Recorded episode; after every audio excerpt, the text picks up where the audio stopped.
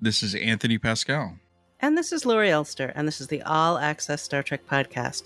Today we're going to be reviewing Star Trek Strange New Worlds Season 2, Episode 5, Charades. We're going to start with some news, and even before that, I just want to say I am recording this from a motel on the Jersey Shore. So if you hear weird sounds, I can't control my environment, the audio quality isn't going to be as good, and we're doing the best we can. Well, you know, we appreciate you coming in from the Jersey Shore. All right, so we should start with the news, and the big news that everybody must know about by now is that SAG AFTRA has gone on strike. The actors are going on strike. Actually, they will have gone on strike by the time you hear this podcast because it will have started at one minute after midnight on Thursday. And so you get this podcast a few hours later. There's still some things we don't know, but here's let's just talk about the Star Trek side of this. I mean, there's uh, you know there's plenty you could read online about why they're going on strike. They have a lot of legitimate reasons, AI, wages, residuals, etc. And uh, those are different issues than the WGA who are still on strike. The DGA did cut a deal, and so they're not going on strike. Right. There are a lot of memes and things online of just people standing alone in rooms saying the director's going to work. But because the actors are going on st- production could still continue on some things and did with the WGA that's over now for television and film and I'm going to get into because everything needs actors so all production's over. For Star Trek they had already basically paused everything so it doesn't change anything. It's just that the chance of season 3 of Strange New Worlds or the Section 31 movie the Starfleet Academy, Academy show are the three things that are greenlit, you know, and at various stages of being written. I don't see any of them being shot this year, which means none of them show up on Paramount Plus next year. Yeah. I mean, maybe something they squeeze something in at the end of the year because they're not even negotiating with the writers. That's I mean, they were negotiating with the actors. They're playing super hardball with the writers. You know, there's reports about how they they they want the writers to start you know living on the streets before they're going to negotiate. I mean, it's it's getting really ugly, basically. And also, the writers are saying, "Why do you think we're negotiating? We don't have houses for you to take away." Yeah, it's just it's terrible. Um, what's happening? Well, so then the the question also, the more immediate consequences for a lot of fans are things like San Diego Comic Con, which is coming up fast, and the big convention in Las Vegas. And so, as part of the strike, actors cannot promote current or upcoming work. That means not on panels, not on social media, certainly not for big studio productions or anyone that they're striking against. So the union is urging actors not to even go to Comic Con, although they said you can go, but you can't be on panels. And you can't talk about the project. And in terms of Las Vegas, you know, obviously a lot of our panels and stars are there to talk about things that they were filmed in the 90s or earlier. So that kind of talk is fine. It gets dodgy when you start talking about Strange New Worlds guests or Discovery, you know, any of those things. And for some actors, there's going to be a solidarity issue where they're like, I'm not going to go to any of these things. And other ones want to come because they need to make money because they're not working. It's very complicated. They can do things like sign autographs. And I mean, it, yep. you know, here's the weird thing like it would be totally fine for Anson Mount to go to Las Vegas convention, sign autographs, do photo ops, and not do the panel. And he would right. not run afoul of anything, but um, that would not be any fun, especially for us. Right. And I'm not saying that's what's going to happen, but the Comic Con panel. Oh, by the you know, so last week we said we didn't know anything about Comic Con. There is going to be a Comic Con panel supposedly on Saturday that was supposed to have Lower Decks, Discovery, and Strange New Worlds, but they didn't announce any stars or writers. And from what I understand, none of the writers could go and none of the actors could go. So I'm starting to wonder whether that panel is still going to happen. Yeah. Um, I mean, I, am going. Um, well, then you but... could you could be on it and just give your best guesses and draw some pictures of what you think the key art will look like. Now we're going to get into the weeds, but it's kind of important. Lower Decks is under a different contract. Technically, Mike McMahan could go. Yep. Some of those actors are SAG actors, so they couldn't go. But I, eh, eh, there is some possibility that even SAG actors who are working on an animation contract that may be okay. Like I, I know that games are okay, audiobooks are okay, so it's still unclear whether. And I think some animation is okay. Yeah, commercials are okay too. Yeah, I mean actors can work; they just can't do TV shows or movies. Yeah, certainly live action. Um, animation's a question mark right now. I think Prodigy's mostly done with season two anyway, but on a production side, season four, five of Lower Decks, maybe. But getting back to Comic Con, they may just release trailers during Comic Con and press releases and because they do a panel like you know they could have like Rod Roddenberry up there you know some of the people who work for Alex Kurtzman who aren't in the WGA. I mean, there are a few people like that. I just don't see that happening. I don't know. Yeah. So, you know, we'll know more next week. I'll be recording next week's pod right before I go to San Diego. Right. That's it for strikes, but we expect to learn more and we'll be reporting more on this site regarding that. All right, well, let's move on to a more upbeat topic, um, which is that Star Trek has been nominated for some awards. I mean, this one's sort of a mixed upbeat. So, Star Trek Picard, we were all hoping that it would be nominated for acting, directing, writing, production design, all the things we've been raving about. It did get two Emmy nominations, but they're both for makeup. Um, one for contemporary makeup, non prosthetic, and one for prosthetics. But that's it. That's all they got. Which is great. Yeah. The shocking thing is Picard got five nominations for season one, four for season two. One would imagine that it would get even more for season three. I mean, yes, last year was a peak year for just content. Um, because after the pandemic, just a lot of shows came back and there's just a ton of stuff. But I think a lot of this is, you know, there's these buzzy shows like The Last of Us, Kenobi, Mandalorian, and they just sucked up all the oxygen. I mean, The Last of Us got like 22 nominations or something crazy like that. The two Star Wars shows got about 20 between them. House of the Dragon got a bunch, and they're just Star Trek. Um, I would call it a snub. I wasn't expecting. I was just gonna say, I feel snubbed. I do. It does feel like that because, especially like they've always snub. You know, since Leonard Nimoy's nominations, they've just been snubbing actors relentlessly. But the the production design is something that I would have completely expected to see nominations for. You know, a lot of this comes down to not everyone watches Paramount Plus, and sure they get screeners out to these people, but you know, are they going to watch all the shows with just screeners? Shows on Max and Disney and Netflix especially just do better. And that's just the fact of it. Anyway, yeah, but congratulations to the makeup teams. They've been nominated every year. They won one year for prosthetic makeup. There were no other nominations. Lower Decks could have been nominated, it wasn't. And Prodigy is eligible for a different uh, awards later in the year. Uh, Strange New World season one wasn't eligible this year. Season one was eligible last year, and it actually was nominated last year for one award. And Discovery obviously isn't in the window either those shows weren't snubbed, they weren't eligible. Right. Well, some good awards news is that the uh, the Hollywood Critics Association announced their nominations, and there were eight for Star Trek, seven for Picard, and one for Lower Decks. And the ones for Picard are Best Drama Series. Patrick Stewart's nominated. Brent Spiner's nominated. Jeri Ryan, Michelle Forbes, and then Terry Matalas for writing and directing the series finale and then Lower Decks for Best Streaming Animated Series. You know, for both of these award shows, by the way, they're like, we have no idea where, when we're going to hand out these awards because, you know, no one's going to show up. Yeah. That's just the the new reality, I guess, in Hollywood. I mean, you're not even allowed, like let's say you're nominated for an Emmy, you're not allowed to do what they call for your consideration publicity for yourself to, to right. win an Emmy.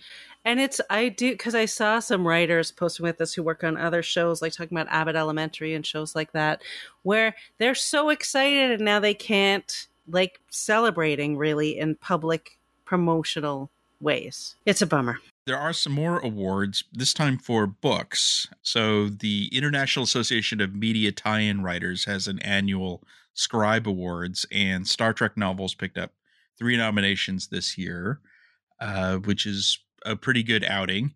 And so, High Country, uh, which is the Strange New Worlds book by John Jackson Miller, and Star Trek The Original Series Harm's Way by David Mack were both nominated for Best Original Novel. And a Prodigy book called A Dangerous Trade was nominated for Best Young Adult. That's by Cassandra Rose Clarke, is one of the new writers writing Star Trek books. So that's exciting. Those awards are being handed out at Comic Con. And as a reminder, uh, the Star Trek comics are also up for awards coming out at Comic Con, the Eisner Awards. So Star Trek tie in fiction is doing well this year. Well, that's nice. That's cheering in the face of everything else. and this is brand new here on Thursday.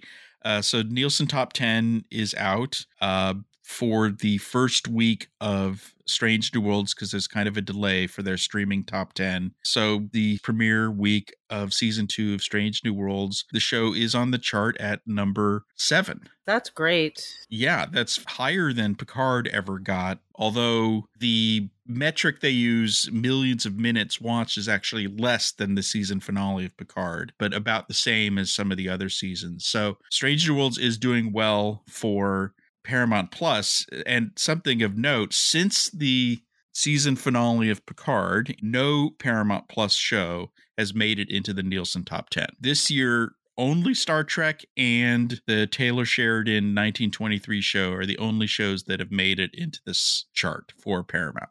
Um, you know, we talked about Comic Con a little bit earlier just keep an eye on the site for updates. We're doing previews, merchandise previews, panel previews. And then Christine and I will be in Comic Con next week and we'll be reporting live from for all the cool stuff. From the empty hall H. No, from there are other panels and other events and activations. So um, if you want to see what's going on, come to the site because it's all written up there. And then for updates, obviously, you'll do the same. There's one panel that I think is still going to happen. They're doing this celebration of animation because it's the 50th anniversary of Star Trek the Animated Series. And there's some official Star Trek animation celebration happening. I think it's more of a marketing campaign, but we don't know much about it. But I'm going to be at that panel to see what it's all about. Nice. All right, you'll report back. Speaking of animation, we also want to tell you about a Star Trek Lower Decks crew handbook that's coming out in October from Titan. And it's it is it's like a handbook told through the eyes of the characters. It's filled with the usual jokes and Easter eggs and things that you'd expect to see on the show. But it also looks like it has a few clues for us, probably, about what's to come that include promotions. Both Boimler and Rutherford seem to have moved up in rank, at least in this book. The book is coming out in October, which is probably roughly around when the show's going to be streaming. They said it's coming out in the summer. The summer ends in September, right? So, um, yeah, I think the plan was for it to be concurrent. And I've always expected them to promote some of these people, but it looks like a really fun book. It's funny how there's these dialogue boxes throughout the book. So it's like someone wrote a book and then the crew you know Boimler and Mariner are commenting on the book. It's very meta, so just check it out. It looks looks like fun. Oh, that's fun! I have a, a cookbook I love by the Robicellis that does that, where the wife wrote all the stuff and the husband keeps chiming in in these word balloons. It's fun. So that's all the Star Trek news for the week, but we do have some sad news. If you didn't hear on Monday, it was reported that Manny Coto, who was the executive producer and showrunner in the fourth season of Star Trek Enterprise, passed away and uh, he was 62 his pancreatic cancer. I didn't even know you know i spoke to him last year. I didn't know this was happening. I think most people were surprised by this but supposedly he's been you know fighting it for a year and it's just tragic news. Yeah it's really sad and he's you know everybody talks about how he turned enterprise around at the end and he himself said it was the happiest time of his career working on that show I'm also a big fan of 24. I watched all of that, which was his. And uh, on the site, we collected just some posts and thoughts from Rick Berman, Brannon Braga, Mike Sussman, John Billingsley, Mike Okuda, Mark Altman. Um, just sad news that really surprised a lot of people. Yeah, I mean, Rick, you know, the statement he put out said that if the show went on, you know, that Manny would have ran it in the fifth, sixth, seventh season. You know, they were really. Brannon has said you know, who was the showrunner on season one, Brannon has said that Manny's fourth season is what the first season should have been, oh, which is, you know, rather self effacing of him. Yeah. Yeah. He's, you know, very well regarded, and it's just really sad news. Before we get into the review, let's talk a little bit more about some strange new worlds things. Yeah, you interviewed the director of last week's episode. So, Eduardo Sanchez, who we talked about because he was the co writer and co director on the Blair Witch Project, which is pretty amazing and a huge Star Trek fan. So, I love that you asked him about all of that stuff, you know, about his fan film and about, and wait, he had a great project he started during the pandemic. He was a Star Trek fan. You know, when he, he made the student film in 1989. So obviously he was already a fan of the original series. And he, he said, you know, he knew the other shows, but during the pandemic, he decided to watch everything in chronological order, which is funny because he he started with Enterprise because he wanted to do it in Star Trek future history order, and he's even got down to the where he's he watched first two seasons of Discovery before watching the original series. because they are chronological but he hasn't watched he hasn't caught up yet to the final seasons of discovery because he's still working his way through but that's pretty thorough. I thorough love that. I think that's awesome. there's good stuff on a technical side about this episode some of the things we thought about how he shot certain things he agreed that the way they shot with the AR wall was kind of in the TOS style and he was trying to use the TOS style throughout and he had some interesting stuff about how he shot that scary scene with Ortegas, but he wants to come back. And he and Davy Perez, who's co-executive producer and wrote that episode, have been talking about him coming back and maybe doing a found footage episode of Star Trek, which I think is a really cool idea. Yeah. One of the other interviews you did, you've been busy, um, was with Jess Bush. And I think we should play part of that interview because you asked her about something I think a lot of us have been thinking about. And uh, I like the little back and forth when you brought it up and how you persisted. So let's just listen to that. The episode added some subtle nods towards Chapel's larger arc towards the original series, and including name dropping uh, Roger Corby. Yeah.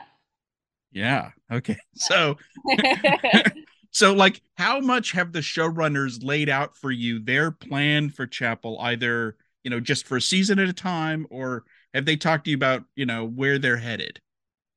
Yeah, so they like uh, how it goes is like they kind of there's there's certain points that we're going to reach.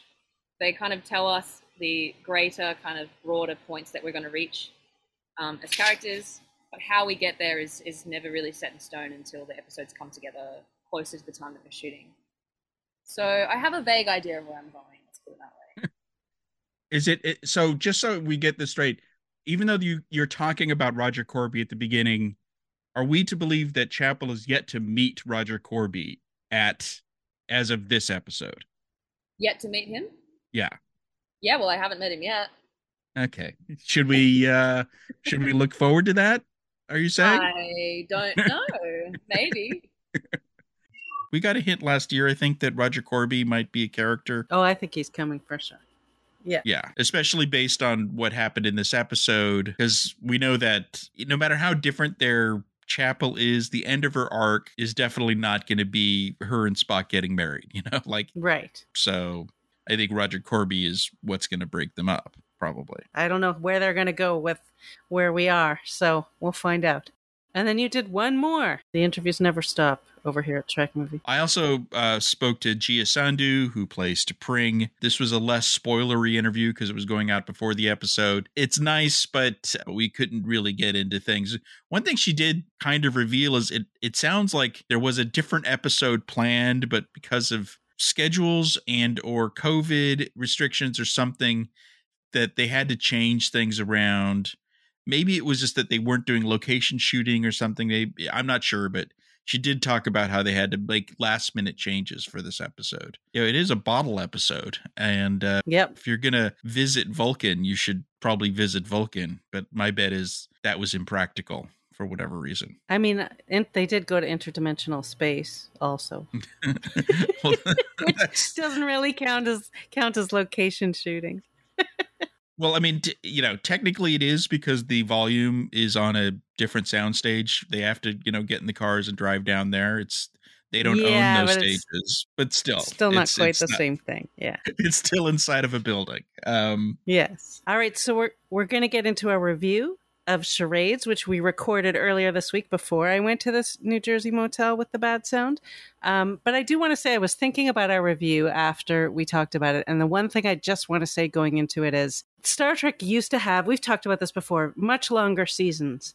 And with those seasons, there were filler episodes and different kinds of episodes that when they got sort of goofier or maybe didn't dig into something that felt like it was a big part of the episode, it was sort of easier to easier to I guess forgive, although that sounds dramatic. In a big season where there's a whole bunch of episodes. So for me when there are 10 episodes in a season, the stakes I attach to each episode are definitely higher because they have to make a lot of choices. We're not going to do this. We only have time to do this. So that's why I think I am some sometimes harsher on these episodes when they're they have something I think is missing that's vital, or they take shortcuts and things like that. Fair enough, and I think that's a, a good point because let's face it, you know, there's a lot of bottle episodes. I mean, there's some great bottle episodes in all of the shows. Sometimes you get you know really good ones, but there there's plenty of episodes and silly ones and unimportant ones and all kinds of things that in a 26 episode season just you know make a lot of sense. So let's hear what we had to say about charades. Okay, so it's time to play charades with sure. First syllable. Why not? This is the halfway point for season two, and it's a return to a Spock episode, a Spock to T'Pring episode. We haven't seen T'Pring at all since yeah, not season since one. last season, right? Yeah. Yeah, And we got Mia Kirshner, which I've been waiting for and longing for. they they were smart about you know mentioning that he doesn't talk to Sarek, so it makes sense that we don't see Sarek. But Yep. let's so let's start with the high level though. Obviously, they're mixing things up with lots of different genres. So you know, I'm fine with them doing a comedy rom com episode, but at first I'm like, well, you already did that with Spock and T'Pring, so there was a bit of a feeling of, did you need to do that again? But then I got past that because they did kind of deliver on that. It was not as funny as the previous one, I thought, on the comedy side, but maybe a better romance uh, between the two of them, perhaps. But, uh, you know, I liked it, but, you know, there's some things we're going to get into as we dive deeper. But what's your high level? so there are definitely things we'll get into, as we always do. I think, you know, you're right. So it's a comedy. And if you look at it just as a comedy, for me, then it, I mean, it kind it kind of works. I didn't enjoy it particularly, but it kind of works. It feels a little empty. It makes me forgive certain things because the whole point was to be a comedy. But I think the biggest issue for me is that there was a pretty serious thing at its core, which is this thing that's happened to Spock that is basically just played for laughs instead of exploring who he is, how he feels about it, Vulcan versus human, all these things. So I think that was what, what that was one of the big things that made it harder for me to enjoy because I was like, wait, this is a big deal. This isn't just I have a problem with my wedding dinner. They ramped up the peril on that about halfway through the episode, and you might even miss it when Christine says, Oh, you know, You have 24 hours. yeah. Yeah. And because the whole time, you know, before but she that, never it- tells Spock that. Right, right. So, um, or anyone really. Well, B- M'Benga, um, because the whole time before that, it seemed the peril only seemed to be the dinner. You know, Yes. it's, it's it's it's it's an I Love Lucy episode. It's like there's an event and you've got to do, you know, but there's some re- weirdness and but you still have to pull it off with shenanigans. She's got a loving cup on her head, but she has to take the subway. Yeah, it's like that kind of a thing.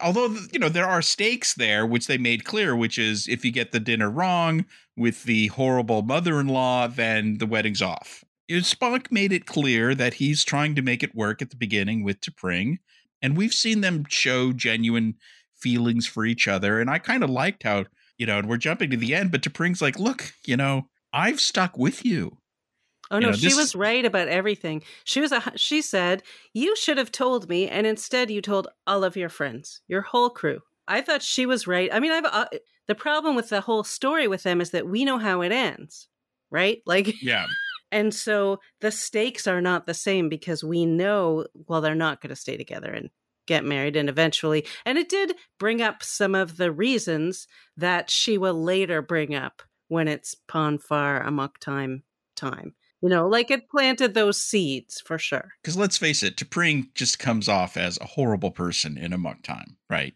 Yes. So now we're like, well, you know, she had her reasons uh, to choose Ex- Stonn, as it Well, were. I know, but not to choose Kirk. That's what made her seem horrible.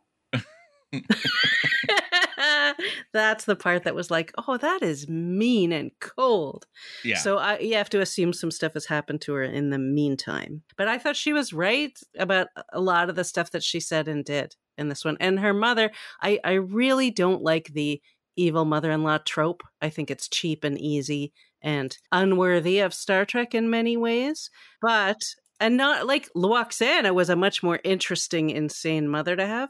But I'll say this about that character fantastic costume across the board. The costumes, I loved all the costumes this time, and especially hers. But I loved uh, Amanda's outfits also. you know, and the kind of um feeble father who kind of is Another by the water. annoying, yeah, cliche. Although he was he was funny. You know, he loves the food. Then she points out that you know it's a little you know it has salt on it, and he's like, well, maybe maybe I don't like the food. But again, like henpecked husband, overpowering wife. Yeah. And he's Well, yeah, acting, it's- and it's- he's not a Vulcan. He's not acting like a Vulcan at all. He's like, this is delicious. Do you have any more of those snacks? And yeah, I'm it like, makes what? you wonder what why she married this guy because yeah, he Yeah. isn't exactly. But I think it's it's more like she's likes to be in control. So his his primary feature is his weakness, um, from her point point of view, I guess. And he's probably from a rich family, but Well, how about from his point of view? What's the fun for him? I don't know. Yeah, uh, you know, See, so uh he you know But he, he's he's he's into domination but the um but i thought he was a fun character and i i did think the stuff in the during the meal uh, anson mount is subtly funny at so many times in this episode. You know uh, just seeing him in the background rolling his eyes or trying to navigate things or running into a door. He really hams it up but in these subtle ways. I think my favorite thing of his was when the father-in-law asked for more snacks or something, and he just snaps his fingers and gets up like he's been waiting for something useful to do for hours. and performances across the board were great. I have no grapes with any of the actors. I thought they were all. Ethan Peck was fantastic. I thought everyone was really good. But I, I think there's one other big issue for me in this episode, and it goes to something that happens at the end. But when Christine Chapel is trying to tell this entity, Chapel is saying, like, I need you need to fix him. You you have to help my friend. And they say, What are you to him? And she says, He's my friend. And for them, for some reason, in their view, that's not enough. But knowing that she like likes him is important. Obviously, that was all because we they wanted the scene of her friend saying to her, "Just say how you feel." But I'm like, throughout Star Trek, friendship has been such an important concept, and in this episode, it's all about how your friends come together and go above and beyond to help you out. They help her with her exam. You see all these this montage of all the different crew members helping her with the interview she's going to have. And then with Spock, you get all these montages of people we're going to teach you how to do this and we're going to teach you how to do this. Friendship is so important. Friendship is everything. And then friendship is not enough was the answer at the end. And so that I didn't like that message. And you could say, oh, sure, it was just those aliens. But I'm like, well, they did it for a reason that I think undermined their own premise. I don't know. I did. I I I- I just took it as they're aliens. They don't understand, but they were kind of shoehorning this thing in where they were forcing her into a situation where she had to confront her own feelings. Which the point they were making there was that I don't think Christine had fully understood her own feelings. She was forced to confront that she likes likes Spock, and everyone else can see it. And she's tried to hold back, I guess, for you know, because she knows it's impossible. That's why the writers did it. But it didn't make sense to me that the aliens did it because it was just, I really like him. Was like, oh, then okay. So did they sneak off the ship without Pike or Una? I mean, were they They never said if they had approval. They said, did Pike approve this? And they never gave the answer. So I'm going to assume no. but there's no there doesn't seem to be any consequences. or security around a shuttle just left. right. You know, towards the dangerous anomaly. Well, the great answer to that is you get La'an in, and she says, "I'll make sure that nobody can tell." Oh, yeah, that, there Problem you go. solved. There you go. Let's pretend they did that. I have to do that a lot on this. But Ortega, you know, Ortega's got some good lines in here. She wore a cool shirt. So this was a good Ortega's episode. I liked when they were debating of whether to go in and she's like, you know, a dangerous maneuver. Does that sound like me to be the one to vote against that? So Right. you know, this is one of those things where they're doing things in season two that I don't think they could have done in season one. We know these characters better. You can make jokes about them as characters easier because we're getting to know them better. And they also know each other better. And that part is enjoy it's enjoyable when you get to see them in scenes together and they know each other and they've worked together. And that is the reason we love all of our Starfleet crews is the way that they back each other up. Yeah. And so this crew is really doing that in a big way. I really liked the scene with Amanda and Spock. He's been vulcanized again, but he's still got a little human left. And he's talking to her about the scene that she shared through the mind meld. Yeah. And he asked her why she did that. And she says to him, It's not easy being a human who loves a Vulcan. And he has enough empathy within him to suddenly realize, oh shit. That's what Christine's going for right now. And that's when he decided to go see her and then she was already there. But I liked how his moment his epiphany came through his mother and when he realized I need to get to Christine. And also, I do like that Christine said, like, yeah, it's easier for me. It's nicer when he's a human and can relate to me. But the guy that I love is the whole guy. She does love him for who he is completely. Yeah, some people might think, "Oh, you know, this is the best thing that's ever happened Right. to you. Spock is a human now, so this is must be, you know, Christmas for you." But uh I did like how no, she doesn't like it. Like, think about, I hate to do original series comparisons, but this side of paradise, right? She Yeah. wants him to be the lovey dovey one and not the Spock that he really is. Yeah. So you can't help. I, like that- mean, you, you can't like help but think about this side of paradise when you're watching this episode. I mean, Right. even though it's you know the prep, everything about it's different, but it's still an episode where Spock is expressing his emotions. Right. And by the way, you know, just like Leonard Nimoy in that episode, uh, you know, the uh, Ethan Peck really did a great job. You know, sure they mussed up his hair and you know took away the eyebrows to help sell it, but he really sold human Spock versus Vulcan Spock, and even the kind of slowly transitioning back to Vulcan Spock. So really good job he did in this episode. I thought. Yeah. I think given what he was given, he did great. you know, you talk about the friendship one. I thought that this this episode did do was good at highlighting the different relationships, and it did give everyone something to do. Everyone helping Spock. Mhm. Um, my favorite scene of all of those was uh, the one where Una and La'an and Uhura were trying to teach him how to talk like a Vulcan. I really liked that one. Yeah. Well, also because Ortegas was there and she said, Notice how I move my eyebrow, but no other muscles in my face, which I thought was my favorite line of that whole thing. yeah, that scene was fine. That worked for me. And I liked that everybody was everybody was helping everybody. Like Pike was hosting the whole thing in his quarters and he made all this food. like that was a really big deal too. I was surprised that he didn't it was sort of a missed opportunity for number one and Spock to have some time because I feel like they'd had a bond when he first came on the ship and she used to hold everything back. And in fact, she gave him this advice in the short treks, if they want to connect the dots, about holding back. And then here was this different thing. But I, I feel like what we didn't get from him was how he felt about all of this. Not just, oh, now I have feelings, I'm reacting to them, but how do you feel about the fact that a whole chunk of who you are is gone? Right. I think is a really big question. And I and there were so many times he could have talked about it with number one or Pike or his mother or T'Pring, which he should have done. Um, and so, but that's because it was a comedy. And so they didn't want to, they made the choice. We're not going to turn this into a big, heavy episode. We're going to, we're going to play it as a joke and see where the romance takes us. Him not being a Vulcan made it difficult for him to get through this ritual. But they didn't show how what it would do to him his job, you know, like on the bridge. Like we never saw him try to scan something. Not that a human can't do the job, obviously, but we didn't really see what he lost, is what you're getting at. Right. Yes. Yes. We only saw that he gained, and so even when it came, when she, when Chapel shows up and says, "I have a hypos," what uh, I'm going to totally ignore the fact that a hypo spray could fix him. Magic alien due to blah blah is inside the hypo spray, um, is moving his organs around, I guess, and giving him that extra eyelid and all that stuff.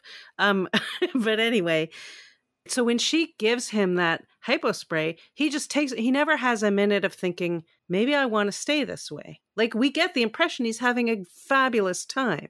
So he never even has a moment of what do I want to be, what don't I want to be. And I think by not giving him that moment, it made the episode not as interesting to me. Like it was just this light, fluffy thing with a dark center that everybody ignored.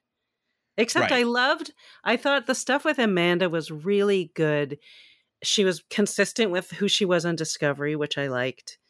Um, and, you know, had a lonely existence on Vulcan that she'd chosen and Yeah. loves her son and would do anything for him, even this ridiculous ritual. Like the, again, like I, if you look at Amok Time and that, all these rituals, right? It was a crazy ritual. Plus, they had this whole thing of she would become the possession of the husband, which was gross. So it's not like that was perfect. But all those rituals that were with the bell shaking and the, all those things were designed to control the Vulcan emotion, the blood fever. Yep. But these rituals just seemed like right out of, they could have been in some Earth culture, they were kind of dopey or just a joke like no you sit here while we tell you your flaws. Like that's that was just a comedy bit.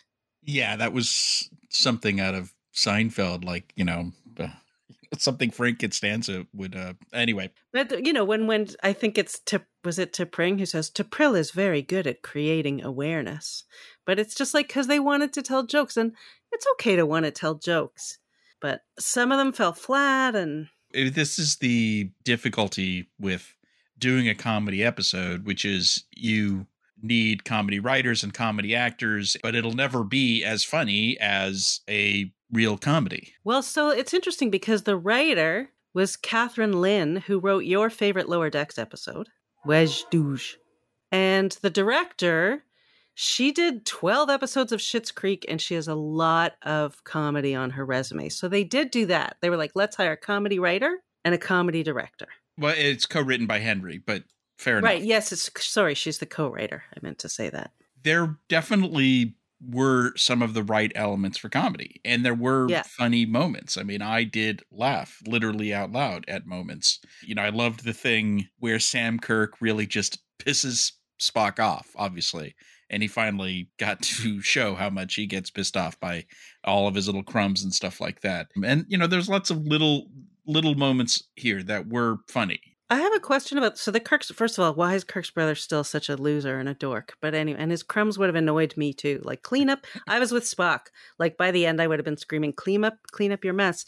But I was confused. Like, was that multiple different meetings at different times, or one long meeting? But he was imagining different ways of. I, I was. I wasn't sure what was two- happening there. Well, th- th- uh, okay, so there was they were juxtaposing two sets of things. So there was a meeting with the science group, hanging out with friends, and cooking with Pike. Were three things that he did before he became human, and then all then they did a weird montage of those same three things later, but they cut back and forth between them. But they were they were the same three.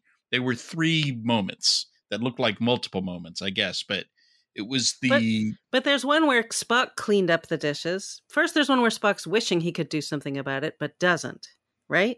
And then he cleans up the dishes, and then he yells at him about the di- like. It felt I like think that was all the same. I think it was all the same meeting where you know. So we're I you know I'm imagining he got another muffin and made more a bigger miss or who- Okay. whatever. And He got you know, another Spock muffin. started like you know, like the joke where Spock kind of laughed a little, and then he kept on laughing, and then there's a moment where he grabs Una's arm with all of his Vulcan Yeah, strength, and wax her and stuff. Yeah, yeah, yeah. yeah, and so the, everyone's like, and the the thing with Pike cooking breakfast the second time. When Spock smells bacon, which of course is a wonderful smell to a lot of people, but Spock is a vegetarian and like That's what I was thinking too. I thought at least Pike would have said, Spock, wait. Before you eat that, are you a vegetarian? And he could have said, Well, I'm experimenting. What, you know, something like that. I mean, it's interesting. Like the smells thing, uh, that was on Enterprise, right? Doesn't T'Pol complain Yeah. that humans smell? So that's like a good little canon nod. I think I she thought. had the same nasal suppressants thing. Yeah. So And Um, humans think Klingons have a smell, you know, a peaty sort of earthy smell. I'm sure I. I'm sure we smell awful to certain species. Um and sometimes to each other. exactly. so that's, you know, there's nothing j- shocking about that. But I agree, like the vegetarian thing, and I think maybe if they'd there there were opportunities, I think, to make Spock be more Vulcan before that happened. Like when he's sort of telling Pike, "Oh, I'm worried about this wedding and stuff," and then he's and he says something like, "As you would say, it's a big deal," and I'm like, "No, that's where you missed the banter, the old school banter, where Spock would." Do a long, convoluted explanation of why it's important, and then Pike would go, "I know, Spock. It's a big deal. Like, make him more Vulcan so that that contrast is stronger." But Right. I s- still felt like the meat was, pardon the bacon reference, but the meat was missing. Well, the whole point of that opening scene I thought was sold well because he's like, I'm doing the things that M'Benga taught me. So we're going back to episode one, um, where M'Benga's like, You've lost your control. And he's like, Okay, I'm now under control again. And the thing that proved it was really the turbo lift scene. There was all this the scenes with him not being not getting the joke at dinner Right. but but it was really came down. That's almost the most pivotal scene is that he's in the turbo lift and it's like christine doesn't even exist from his point of view you know um and uh or he's just so good at controlling things that he he wouldn't he wouldn't even turn his head to acknowledge her. So he was totally vulcanized at that point eh, from my perspective that set the stage for the rest of the episode Yeah, I mean, I don't disagree that that's what that scene did. But uh, again, uh, like to, I, I wanted more of a contrast. I felt it could have been stronger for me, I guess. there was one scene that to me felt awkward, which is after he has his outburst scene and he c- clearly needs to talk to someone. I guess there is a kind of logic to this where he's held back by people and he ends up talking to La'an. And it's like, why is he talking to La'an? Shouldn't he be talking to Pike or to M'Benga? Because he's got a medical problem, or he's, you know, or this is a discipline problem. But, you know, it's she's security. And it seems like the only reason they made it La'an is maybe to give um uh Christina Chong something to do. And also because she's hot.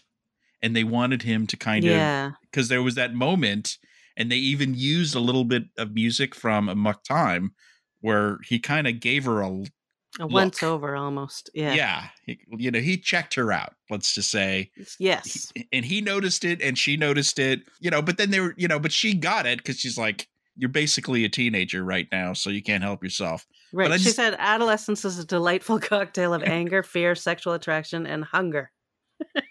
I don't know. It was funny, but it was a little. It definitely was awkward. That's that that that, which I guess is what they were going for. Yeah, perhaps. it's like that actually worked for me. That wasn't one of my issues. I mean, the the biggest issue for me was that this it was this combination of high stakes and low stakes.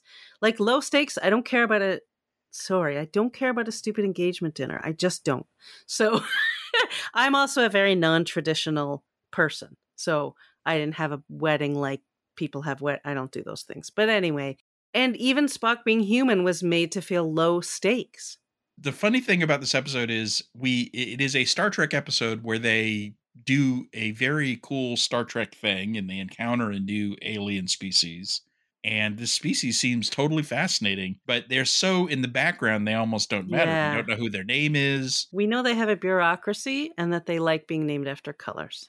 Right. It it, it reminded me of the Sheliak you know, because they they kept on running into these issues with them. I mean, it was like the most annoying discussion with customer service where you were trying to talk to their manager. Can I speak to Yellow? Does you know is she in Right. charge? Uh, because you're really annoying. Although Yellow wasn't that much helpful. Well, in the end, Yellow helped. Yes, or maybe that maybe they talked to Yellow's boss. Even the idea that these aliens saw these two people in a shuttle that didn't match and that one had conflicting stuff going on in his body, so they made them match is in, is interesting and was almost just an aside. They just did. They certainly didn't get the idea of a hybrid, and it it seemed like a a flaw in Spock from their point of view. Uh, They didn't make him pure Vulcan because they didn't have a, a standard. No, they So- were matching her. That's what they said. The reason Yeah. they made him a human was because she was a human. Right. So they're like, "What's wrong with him? He doesn't match her. Let's make him more like her." Now that right. it kind of made sense. Uh, I I liked that. No, no, I, I just think it was worth more. It was those Right. the things that piqued my interest were the things that were shoved into the background, and Yeah. the things that were less interesting to me, like how to pour tea, was front and center.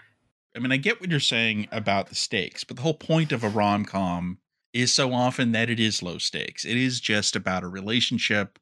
It's not life or death. Um, but it seems that way to the people in the middle of the turmoil, you know, or it is just about making a wedding day the perfect magical day, you know, when who really cares if it is or it isn't. It's not, Right. you know. So that is standard of the trope. They're, you know, so they kind of went out of their way you know, at the beginning, they're like, well, we're just going to, we're scanning a star system. We're going slow. Everyone's got extra time to practice their cooking. You know, the whole point is it's a low stakes episode. Yes, I agree with that, and I just wish it hadn't had such a big. and of course, the real actually rom the real couple that it's about is not Spock and T'Pring. Right. That's the, well, maybe not the surprise, but certainly the twist. And if we're backing into our episodes from the end, which they often how they write these things, the whole point of this was to not break T'Pring and Spock up, but to begin that breakup and to introduce this romance. Um, you know, which is now, you know, and we haven't talked about it because this is just we've just taken this as a given um that you know TOS chapel They're- in this yeah. chapel, you know, so but now they've basically said, "Yep, they are now deciding we are going to give this a shot." Right. This is a hundred percent breaking canon from the Chapel Spock story of original series. Yeah, they are going to you know, cuz the question is how far did, you know, how did far did things go after the episode ended? The implication is um pretty far, I would say. Yes. You know, I, I think where they were and what they were doing. Yeah Yes. with with the final what does this mean i don't know shut up so um right. with I don't think we're going to open next week's episode at that same moment when one of them gets called to the bridge or sick bay. and they don't get to fulfill it. In fact, I mean, we'll see how they're going to be with each other on the ship. yes But I almost feel like he didn't, she was doing, I mean, maybe this is in keeping with old school stuff, but she was doing all this stuff for him that he was completely unaware of. Like she's working around the clock to come up with a cure for him. I don't know why M'Benga's not helping. He's just offering commentary every once in a while. But I'm like, aren't you the Vulcan physiology expert guy? But anyway, that's inconsistent but the, the whole point was to make her look yes. yeah he like she's leading the charge i think it's more like M'Benga was trying he did kept on throwing things out like did you try this or that oh, and I've sure. got this Yeah. experimental thing, and and and she's like, I I've been through your whole back catalog, Right. dude. I know, you know, I've tried it all. So, Right. uh, you know, she was obviously just more motivated, and he was letting her run with it. And and we also took care of that thing set up in episode one where she was going to leave the ship, which we both you and I thought they were going to do a thing where she leaves and comes back, but apparently that's done now. She's not leaving. Well, because you know what I think they wanted to do, which I do think was an interesting choice. So it's the it's the famous Vulcan Science Academy, right? Yeah. And I always think it's in it's at Star Trek 2009, right, where we see that whole thing unfold, where they say to Spock, like, despite your disadvantages, and Yes. his disadvantages, Amanda, so I so they you know she Christine gets rejected from that, but then she basically rejects the guy. She turns it Yeah. around and she's like, "Screw you," which it was, I think, a nice tie-in to that sort of similar theme of like the Vulcan Science Academy is full of jerks. well, and and Spock did. I mean, Spock's whole thing when the mom was just just being the worst is he did he kind of did the Quinto Spock thing of saying, "Well, you know, the hell with you." When he said, "You'd think I couldn't be a human, but uh, guess what? I've been human this whole time." Although, did it made me wonder, did Amanda have to do that ritual? Because then a human's already done it. Uh, that's a good point. but yeah, he didn't like the the racism against humans and particularly his mother because they made a lot of very pointed comments about Amanda, who obviously has a very nice relationship with T'Pring. Yeah, they seem to get along well. Um, and this episode makes you like T'Pring more. You know, kind of Yes. like you know, so which is good because they you kind of want to at least understand why they're together and that their breakup is something to lose. But I don't think this is the last we're going to see of her. I you know I liked her more in this episode than I did in the Amok Time, or I'm sorry, not Amok Time, in the Spock-amok. Spock Amok. Yeah, no, I, d- I liked her more in this one. I liked that she was frustrated about how long they spent talking about a dress. but I also was a, you know, it's a dress. So again, who ca- like I felt like she did, but I also just thought they the the way they do Vulcans and this isn't this is for me Enterprise onwards is I Yeah. don't like the way that they did Vulcans because the thing about Spock when I look at his history is that it doesn't I felt like it didn't tell us anything about Spock when there was a great opportunity to do so. And we didn't sort of see what his strengths were as a Vulcan. And when you look at Leonard Nimoy's Spock, it's like I think the character was so popular because because of his difference and his alienness and his alienation and people really related to that.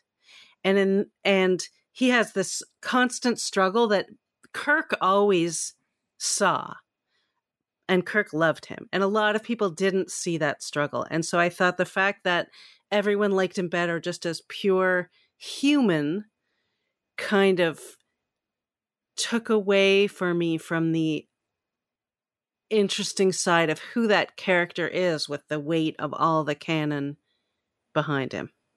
You know, now that you say it, I could see that. I certainly didn't feel that way as I was watching the episode, but you know, I get that perspective. It still doesn't, you know, bother me per se. Fair enough. It struck me. In a sense, this episode takes what would be the B story. Like if this were an episode of Next Generation, the mystery of the aliens and all their weirdness would be the A story.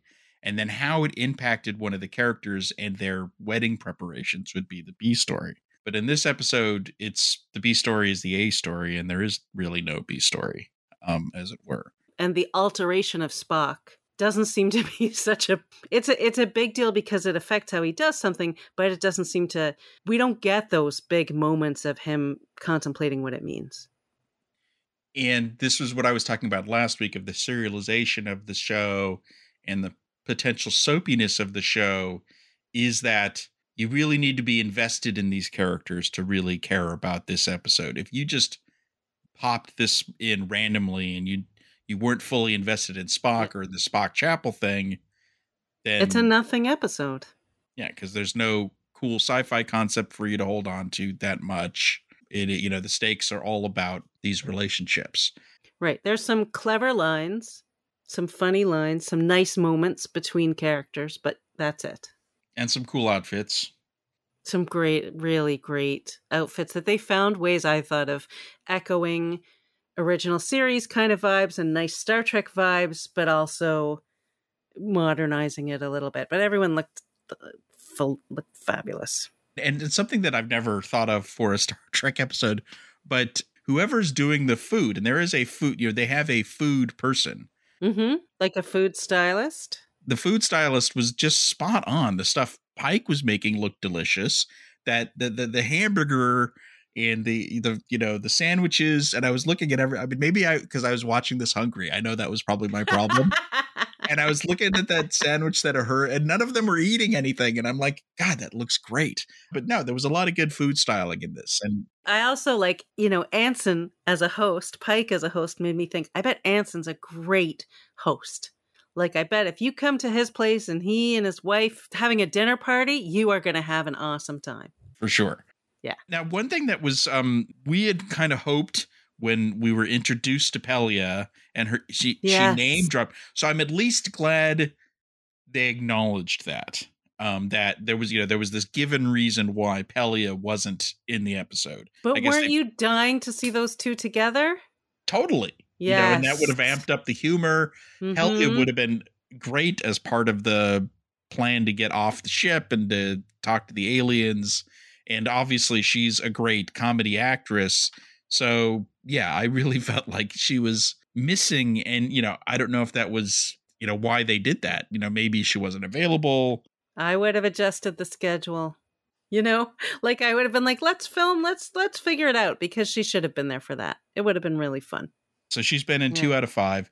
I mean, this is it was a similar pattern actually with Bruce Horak and Hemmer. Hemmer really wasn't in that many episodes of season one. I know, and I wanted him to be. And part of it is that chief engineer role. Like I just think in in other treks there's more like tech crazy. We go to different parts of the ship. We're in engineering a lot. And this one they've made the decision not to do that, which is why we don't see those people as much. Even compared to Discovery, like this show does not like techno babbling their way out of any problem. There really is no problem where they they do that and therefore there's less reason for the engineer and therefore they give the engineer different interesting arcs you know like Hemmer had the whole arc with Uhura, which was a much more emotional character based arc, and it worked. And with Pelia, it's more, you know, she's kooky and fun, but fine if that's you know if that's you, why you bring on these characters, this is when you use them. Yeah, exactly. I agree with that there was a nice there was a couple of nice canon moment when Spock was trying to hide that he was human from his mother with a hat, the knit cap, yeah, Starfleet logo. So I guess it was just, so. This now establishes, even though that was kind of an homage to Spock in uh, City on the Edge of Forever, but that was an official Starfleet knit cap. So now yeah. that is well. Pike said, didn't Pike say like I have one just like it or something? Yeah, Pike was great throughout this of just kind of lying when appropriate. You know, there was many moments where he, you know, where he was lying for Spock, and then Amanda was picking up on lies about charades. So there was a lot of that, which is typical of you know a comedy where people are have to essentially become improv players around someone concocting something. But so who knows if Pike was telling the truth or not? But I think the logo sold it that it's a real Starfleet knit cap. I thought there was also a little nod to more like to behind the scenes of the original series when they brought him. The, for some reason, they said they couldn't. I don't know why they suddenly couldn't surgically give him pointed ears because they've done all kinds of things to them to make them look like aliens. But it was because they wanted that moment of bringing the two pointy ears the prosthetics, yeah. which, you know, if you're an original series fan and you've read a lot about it, you know how hard it was to find the right ears for Leonard Nimoy, and they tried so many times until they got these perfect, delicate ones that finally worked. But again, it's another one of those situations where they're like, we want to tell the joke, so we're going to ignore the fact that we have the technology to do this stuff very easily. There is another big canon thing that happened early on in a subtle way. So when Christine was preparing for her interview, she was being quizzed on Corby's principles of archaeological medicine. Ah, I didn't catch that. That's great. So, you know, the her thing of there was these three principles, that was all new, but obviously this is a connection to Roger Corby Who we all thought she was going to meet if she went to that Vulcan thing.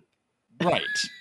so, I, you know, I forget where in real canon whether she has already met him at this point or not. But I think what I think they're setting up Roger Corby. I mean, maybe it was just a, a nod, but maybe her new level, you know, and she's going to write this paper about these aliens. Maybe they're setting things up for Roger Corby to be a character. I wouldn't be surprised. Yeah, I wouldn't. I wouldn't be surprised if they did, and I wouldn't be surprised if they didn't. I don't feel like I quite have a handle sometimes on which parts of canon they think are worth holding on to and which ones they want to drop. And we're in completely new territory with her because none of it matches up. Another thing I, I like that they've done this season every episode has a different character or maybe two characters do a personal log. So, you know, we're used to captain's logs, but now everyone gets one. And this week we got our first uh, Christine Chapel log in the series. Last week, Erica got to do a log. And, you know, when I interviewed them, they were all talking about this, like, because they were nervous, like, how do you do a log? How do you pronounce star dates? I mean, they took it very seriously because it's such a big deal. Right. Well, that's good. Yeah. So this episode we had one from Spock and one from Christine. Both but both on the same date. So that whole thing at the beginning was supposed to be all like at the same time essentially, which I thought worked well when they went back and forth between him and her and how they were dealing with their time off. Sure. It just wasn't a big favorite of mine. I got to be honest. wasn't my episode. I will say I'm going to try and end on a positive note which is that I liked that Amanda was doing everything she could for her son, including the life she chose once, you know, she did what she was supposed to do. That Spock saw the strength of her and how that part of him is strong. And she's the strongest person he knows, despite being shunned and having to deal with all this judgment. And that to me, that was kind of an antidote to what I felt was the weight of fathers on Star Trek Picard season 3 where I felt like mothers were tossed the influence of mothers was was made insignificant very quickly and it was all about father father father and this I thought was all about mother mother mother and I was happy to see it. We got an example of a horrible mother and a wonderful mother. Yeah, that that relationship and it's always been a strong relationship and they really honored that yes. and I think she captures some of what I loved about Jane Wyatt's Amanda too, which is that you feel like she's chosen this life on Vulcan. She's still very much herself, and she loves them for who they are. And a, and a bit of you know one of the things that the J.J. Abrams movies did is show how much Spock loves his mother. Yeah, and and they definitely use that too, which I like. That's one of the things I like about that those movies. I think that's it. I mean, I don't want to go through and nitpick about other things that didn't make me laugh. Um, that seems unhelpful. I think we've said all the big things. Yeah, they've continued to do what they said they were going to do. Every week they're going to try a new genre. This week they tried rom com again, and uh, it was okay, but uh, maybe not my favorite for sure. Yeah, for me it was meh. and on that delightful note, let's talk about our bits of the week. Exactly. So that's charades. Now let's do our bits of the week. Tony, what you got? Well, I'm going to return to something we talked about earlier, which was the passing of Manny Coto. Our friends at the Inglorious Treksperts podcast, Mark Altman and Daren Dochterman, put together a special quick podcast uh, they brought in Mike Sussman, who was a writer on Enterprise, and Brannon Braga's co-creator, writer, executive producer on Enterprise, to just and it's just a really good podcast where they talk about you know what a huge fan Manny was and what it was like to work with him and it's a really good listen. And then mark rolls in the audio from his book you know the 50 year mission book. He did a you know about an hour interview with Manny, and that audio is part of it too. So um, if you're a fan uh, of Enterprise and or of Manny Coto, it's worth listening. It's two hours long, but there's a lot to it. Yeah, I'm gonna check it out when I get back from my trip and I have time. No podcast for me this week. It's been rough. My bit of the week is so it's so endearing actually. So it's Dave Blass was with the Okudas and Scott Mantz and a whole bunch of people up at the original series set reproduction that they have in upstate New York. And William Shatner was there. And there's and Scott Mantz filmed this wonderful little thing with Dave Blass. And he's given William Shatner the plaque that he made for the new Enterprise. And he's showing him the dedication plaque that he's got all the names on it, which include Matt Jefferies and Herman Zimmerman, like all these people. And they just you can tell that Dave Blass is just nervous, I think, to be with Shatner and excited and deferential. Like it's so, he feels the same way we all kind of feel when we're there. And they have a great little exchange and conversation. And I, and he describes what it was like taking Herman Zimmerman on the set to show him the Enterprise on Picard. So it's just, it's very, it's sweet. It's a bunch of grown men and it's very sweet. That's awesome. I'll have to check that out. Um, I'm a fan of both of theirs. All of theirs. Yeah. Zimmerman, Shatner, all of them. Dave Blass. Jefferies, everybody. Okay, so that's it. We're at the halfway point for Star Trek Strange New World Season 2. Come back next week for our Comic Con preview and review of episode 6, which looks like kind of an Uhura episode, I think. Cool. I haven't watched it yet. Have you? Nope. All right. We'll see you next week. Bye.